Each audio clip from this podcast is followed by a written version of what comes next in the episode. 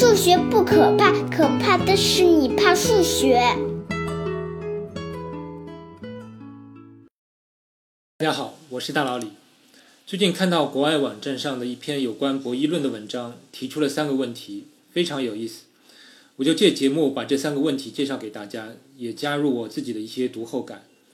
这第一个问题是这样的：有这么一种猜拳游戏，猜拳的双方姑且叫他们小单和小双，就是单数和双数的单和双。猜拳时只能出两种手势，就是出一个大拇指表示一，或者出四个大拇指表示四。然后把双方的手势数字加起来，单数时小单赢，双数时小双赢，而且赢得的分数就是双方手势数字之和。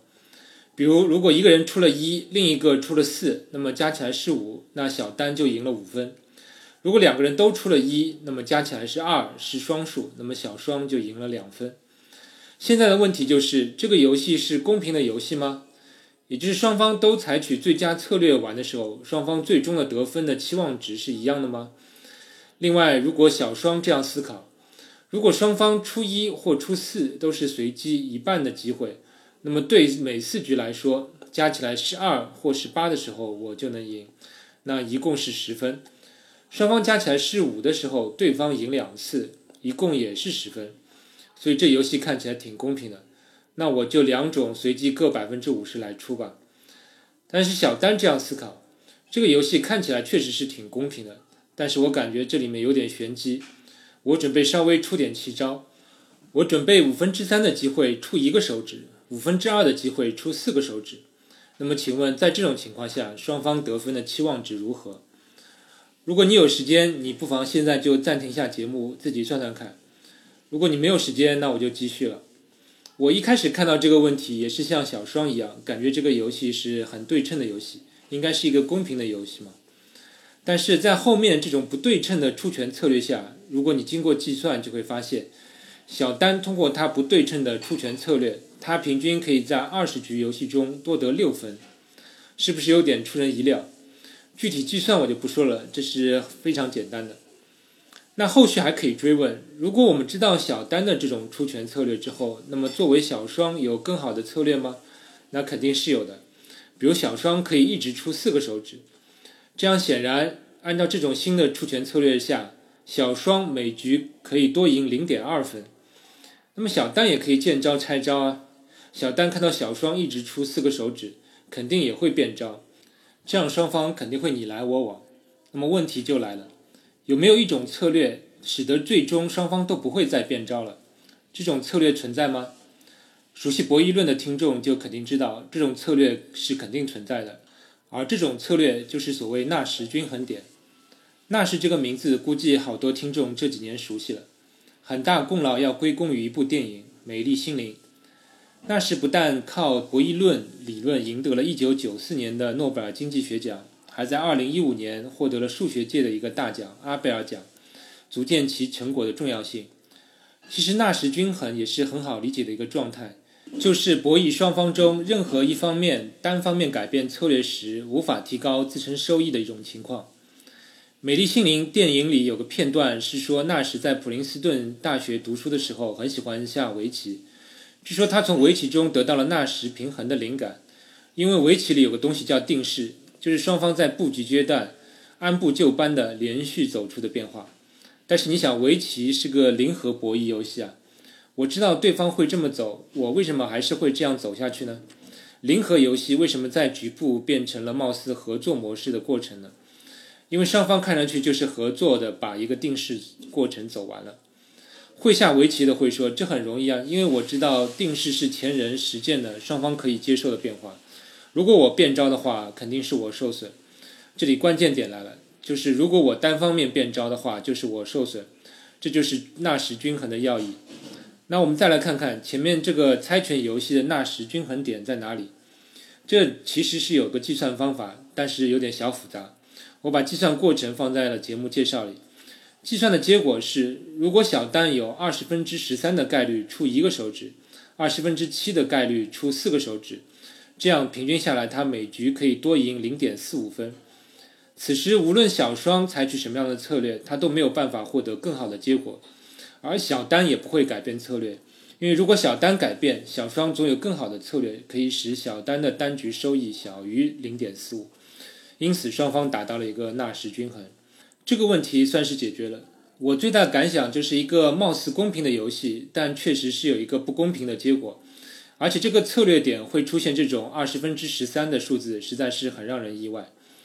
另外还要说句，纳什均衡的存在性在非合作博弈领域是必然存在的，这是当初纳什证明过的，而且不一定是两方博弈，任意多的人博弈都适用。但可惜的是，纳什均衡点却很难得到。像上述两人博弈的情况，其实就已经有点复杂了。我如果让你和一个朋友玩这个猜拳游戏，估计你们玩一整天都摸索不出这个纳什均衡点。而一旦到了三人，情况一下子就会变得更非常复杂。比如我说让三个人同时猜拳，每个人可以出一二三三种手指。如果三人取胜的条件是三个人的手指之和除以三的余数分别是零一二的话，都能得一分。那这种情况下，你会发现纳什均衡点的计算我会变得非常复杂。因为如果一个人改变了策略，另外两个人都会相应改变，而又会触发更多的变化，这颇有三体问题的味道。各位有兴趣的可以自己研究下。其实，在我们社会生活中，我们有很多情况下是希望能够达到纳什均衡的，因为达到纳什均衡的话，我们的行为模式会比较稳定，对别人的行为也会有很好的预期，这样人们之间的所谓博弈的感觉就会减少，有利于社会的和谐稳定。但是纳什在证明纳什均衡存在性的时候，只是证明了存在性，而没有构造出寻找这种均衡的方法。因为他用的方法是所谓不动点理论，比如你用手机拍一个风景，然后在手机预览照片的时候，你把手机举起来，放在你拍的实际的风景之前，让风景作为你的手机的背景，那我就可以说，你手机里的照片必然有一点，而且只有一点是与风景里的位置是重合的，无论你怎么旋转或者移动手机，这个点就叫做不动点。但是纳什均衡这个不动点的存在性的证明是非构造性的。有人就证明，对某些博弈来说，穷尽全世界所有计算机之力，在整个宇宙寿命的时间内，也计算不出纳什均衡点，因为纳什均衡属于 NP 问题。这是有点让人失望，但是也是可以预期的情况。因为如果人的行为是如此容易计算的话，那大概人也就不能叫人了。最后，我认为商业领域里的一些现象是可以用纳什均衡来解释的，特别是某个领域只剩下两个寡头垄断的时候。比如可口可乐和百事可乐，从各方面来讲，可口可乐的市场份额总是要比百事可乐大一点。但是你有没有想过，过去几十年里，为什么可口可乐就没想过再加把劲干掉百事，或者百事就没点进取心去追上可口可乐？但是两家是不是到了一种没办法在单方面变招或者大幅度改变的时候？如果某一家大幅度改变配方、售价或者营销策略等等？很可能是自身先受损，所以两家进入了一种纳什平衡的状态，相对稳定下来。除非有第三家饮料企业强大到能够威胁到这两家，那这两家就不得不进入应战。好了，今天第一个有关博弈论的话题就到这里，希望你对纳什均衡有一些新的理解。这里我顺带说一下下周要讨论的博弈论的问题。问题是这样的：有个母亲，她有一对双胞胎儿子，儿子当然很调皮。他为了管理好他的两个儿子，想出了这么一个政策：他每天会准备二十块钱，傍晚时他会单独问他两个儿子，问他们有关另一个小孩在学校的表现。如果两人都说另一个表现得很好，那么他们会各得十块钱；如果其中一个报告了另一个的不好的表现，那报告的人可以得到十五块钱，不报告的一分钱也没有。如果两人都报告了对方不好的表现，那么两人都只能得到五块钱。请你思考四个问题：第一个，如果两个儿子互相都不信任对方，那他们的最佳策略是啥？第二，如果两个儿子互相信任，那么他们的最佳策略是啥？第三，如果这种奖惩制度会持续执行一百天，那么在多少天后你会发现他们的合作行为会多于背叛行为，或者会相反过来？第四，你觉得这个母亲的这种奖惩制度好不好？有何利弊？如果是你，有没有什么更好的方法？OK，那这四个问题就供大家这周思考消遣了。我们下周会具体解读这四个问题，下周再见。